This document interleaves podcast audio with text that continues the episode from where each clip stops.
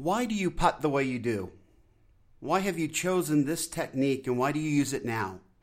Is there a better way to do it? Let's tee it up.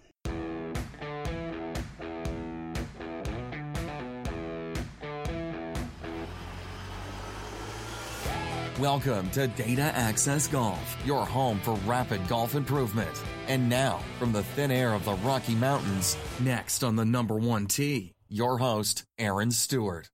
Hello, everyone. Welcome to another episode of Data Access Golf, the podcast. Appreciate you being here. I am uh, pretty interested in this topic. I have always loved to putt. Putting has always been my favorite. I think it goes back to when I was young. We would hang out. We had a ranch up in Idaho, and we had a um, there was a golf course available to us, but our my, my grandpa and his brothers, my great uncles, they wouldn't allow us to play on the golf course. We were too young. But they would allow us to chip and putt. And so they would stick us down at this green and they would just leave us there all day. And so there was I mean, sometimes there was dozens of cousins and we just stood down there together and hung out. Some would fish, some would hike, some would sit there and chip and putt. And I just loved to putt. I loved everything about putting. I liked watching the ball move. I loved the speed of it all. So that's kind of probably where my passion started. So I've always seen myself as a pretty decent putter. But as I got sort of older and moving along and got better at golf, it, it's it's interesting that putting can become such a it's it's one it's the easiest motion of the entire golf game, right? It's just a little back, a little through. It's totally easy. And yet, once you start thinking about it and worrying about it, and because it, the the result of it is such a big part of right, it it ends every single hole unless you chip in, but it's really the way that you end every hole. So there's kind of like this this sort of build up, and then you've got a putt to finish the whole thing off. And if you've played beautifully from tee to fairway to green, and then you make a bad putt, you can just like ruin the whole your performance, right? Just comes to a crashing end, and that's always sort of difficult. So I think that that's why putting is always putting becomes as you get more into golf and you realize how important putting is, that additional pressure sometimes can really mess with your mind and mess with your putting stroke. So, over the years, I, I, was just driving in to work this morning and I heard Michael Breed on his show talking about Jordan Spieth. And, and Jordan Spieth's struggles with the putter are, at least recently, are well known. And they talked about, you know, his different stats through different rounds, which is, of course, fascinating to me as a data hound. But as I was listening to this, they got to a point where they started discussing, you know, why did Jordan all of a sudden go left hand low? Why is he looking at the hole? And the premise behind what they thought had probably happened is that that Jordan had run into some problems, that he had had some issues putting, and so he was trying different things, sort of trial and error, and trying to find something that worked for him. And then that's how his putting stroke sort of became what it is today. And that's why sometimes he, he looks at the hole. I think that, that they've said by watching them somewhere around uh, 10 feet and in that he looks at the hole, and then outside of that, he does not. And, and that's fairly similar to how I like to uh, play, and we'll get into that in a little bit. But so, how did. So the story then becomes I, I just want you to think back and think about your own putting stroke. Why are you doing it this way? What are, what are the reasons behind it? Is it really based on, as they are suggesting Jordan Spieth's putting stroke is based on, is it based on the fact that you just weren't putting well, so you started messing around with stuff, and it's just trial and error, and you tried to figure out the best way to go? Is that why you're putting the way you are? And if, if that is the way you're putting, if that is the reason you're using this particular technique, is that the very best way to go about it? With, with what we have available to us right now, is that the best way to go about determining if your putting stroke is good for you and your technique is good for you? Anyway, my story. So when I started putting, I, I told I've told this before previously, but when I went to the first extraordinary golf school, I was on the putting green, and Fred Shoemaker, Shoemaker came up to me and observed me for a little while. And admittedly, I was in a bad place as far as putting goes. I did not feel very comfort, confident on the putting green. And I had I was trying all kinds of things. But for the school and everything, I remember thinking, look, I'm just going to go as traditional as possible so I don't look completely ridiculous and just see what happens. And so I was there putting, working on my stroke, and Fred was watching me, and he came up to me and he said, "Where's your target?" And I, I you know, I said, "Well, it's it's that hole right over there." And we all know, and Fred said, and, and Fred's very direct this way, which is really awesome. But Fred said, "Well, then you would have made one by now." And he'd probably watched me hit 12 to something putts at that point, and I had made none. And we're not talking, it was like a 10 footer. So I'd made I'd gone like zero for twelve, made no putts, and with Fred Shoemaker, arguably the greatest golf teacher who lives, watching me, and I've made nothing.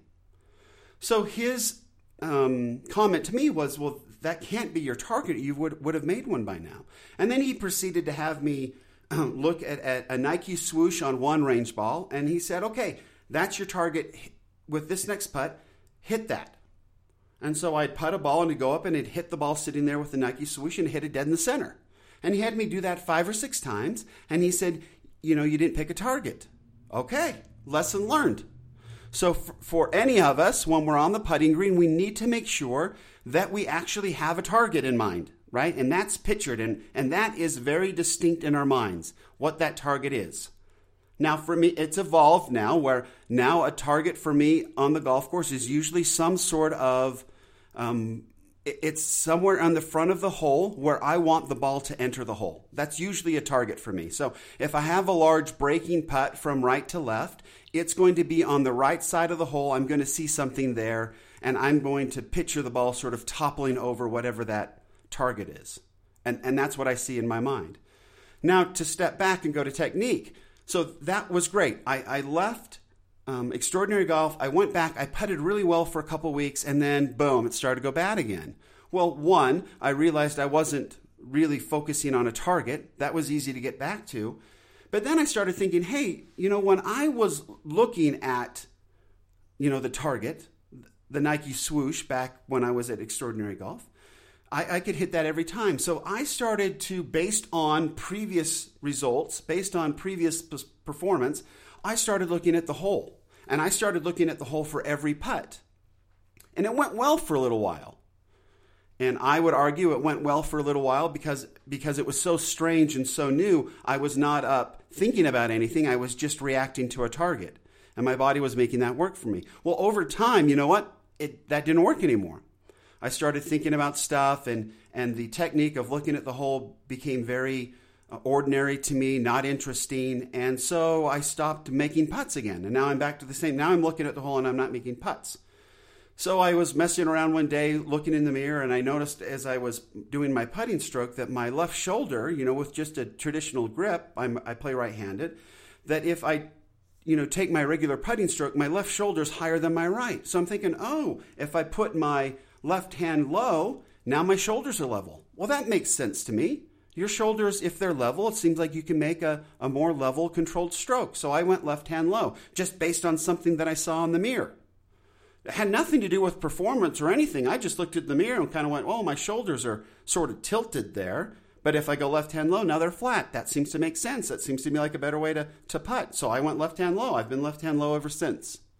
So those are the processes that I took to get to where I am. Now, now it's all different. Now it's completely different, and it should be different for you. Our putting strokes should not be trial and error, figure things out, whatever. They don't have to be anymore because we've got some really cool technology to help us. And I've mentioned this a few times, but this Swing Caddy PT30, and I think if you just go to swingcaddy.com, or at least just do a Google search on it, you'll be able to find this Swing Caddy PT30. I think you can buy it directly from them, but the putting analyzer and trainer is an awesome tool. So now, how do we go about when you have a piece of technology like this that gives you accurate feedback? Now, how do you go about developing your putting stroke? Well, it becomes super easy.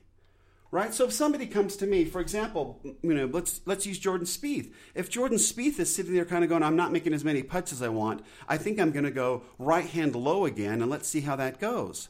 Well, great. You can try anything you want to try. But if you put on the putting analyzer or if you have any kind of technology with you to really give you accurate feedback on what's really going on, you can check for yourself to see if that's a better technique or not. So go right hand low. Now make a putt. Compared to left hand low, is the face is the face more square at impact or less square at impact. That's it. Right? You have data now to compare all these different techniques and these these you know these different tricks and strategies that we've developed over the years because we just felt like we needed to change. So I went and was able to check. Okay, left hand low or right hand low, which one's better for me? Well, turns out left hand low is better for me. I deliver a, a much more consistent strike on the ball when left hand is low. But that's for me. I've also tested other people where right hand low is better for them. And that's great. Whatever's better for you. But let's let's base it on, on technology. Now I also realized, and, and this is where here's a caveat with technology. Um, looking at the hole and not looking at the hole. So I started to measure that with the same putting trainer. If I look at the hole and if I not look at the hole, and then started looking back. Well, if I looked at the hole, I had um, the face was way more oh it was way more closed. Excuse me. The face was way more closed if I looked at the hole than if I didn't.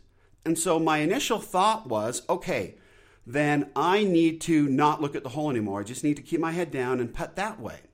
And so I did that for a little while, but I was I was um, putting one day and I realized I was um, actually I was um, videoing myself, which is I was video, videoing myself putting, and I realized by watching that video that when I look at the hole, I was swaying during my putting stroke. I was literally shifting my weight back to the right and coming back to the left. Okay, now I've created all kinds of problem. I've I've basically made it so the ball is moving, right? If my whole body is moving when I'm putting, the more stationary we are when we putt, the better off we are. So that was adding a variable to the looking at the whole putting stroke that I wasn't be, I wasn't taking into consideration when I analyzed the benefits of both. So now I I use a technique now, and I don't know if this is helpful or not, but when I get over a putt, I will take a sort of a mental picture of the periphery of everything that I'm taking in. And so I will frame what I'm looking down at. And then I will make the putt. And I will just pay attention to whether that frame moves or not. And that kind of signals back to me whether I've stayed stationary. If, I, if I've swayed, then the frame will move. But if I don't sway, then the frame will stay very steady. So when I putt, that's all I pay attention to is that picture. And I, I don't know necessarily, Tiger's always talked about putting into a pitcher. I don't know exactly what that means, but for me, putting with a pitcher means I just take a kind of a quick view periphery all of everything that I can take in from my vision. And I make sure that that doesn't, well, I don't make sure, but I, I just experience if that changes or not during the putting stroke. And if it doesn't change, then I've stayed very still. And if I've stayed very still, chances are I've put a pretty good stroke on the ball. And, and chances are that I, I either made it or I came very, very close. It also sh- serves as a, a second benefit in that I am not paying any attention to my stroke. I'm not paying any attention to really anything other than I've picked a target, I've identified a target, I get my periphery picture, and then I make the stroke. And that's it.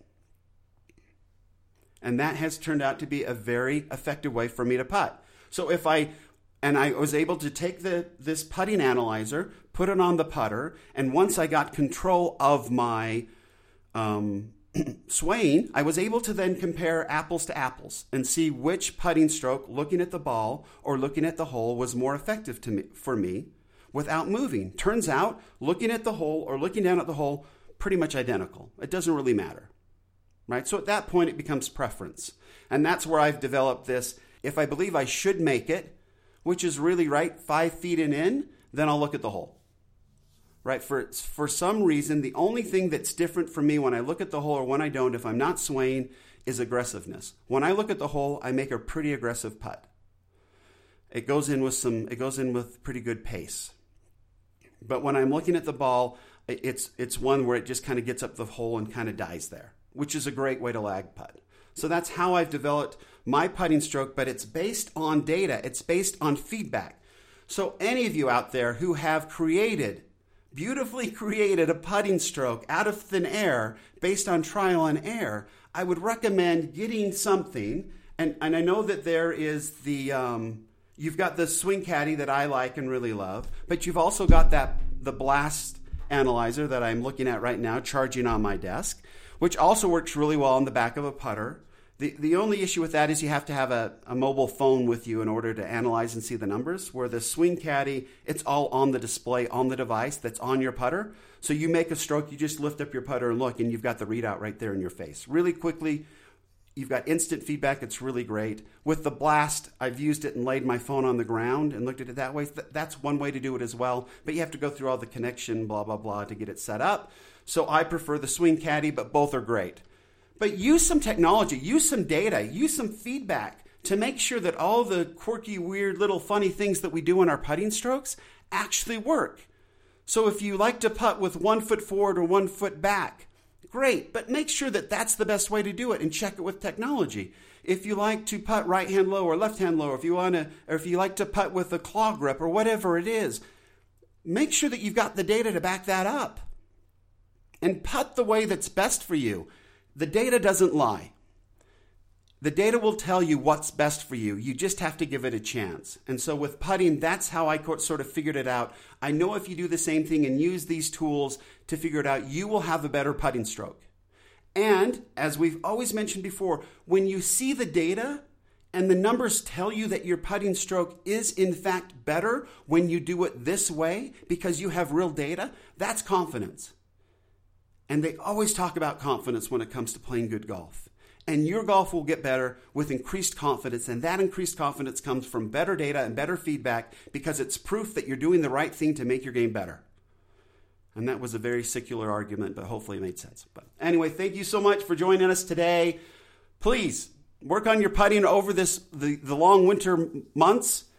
Um, it's a great time to do it, but get some technology to give you the feedback to make sure that you're doing it exactly the best way for you. With that, signing off until next time. Remember, better data always means better golf, and please don't wear white belts. Thanks. Thanks for listening to Data Access Golf with Aaron Stewart. Check us out online at dataaccessgolf.com, and we'll see you on the next episode.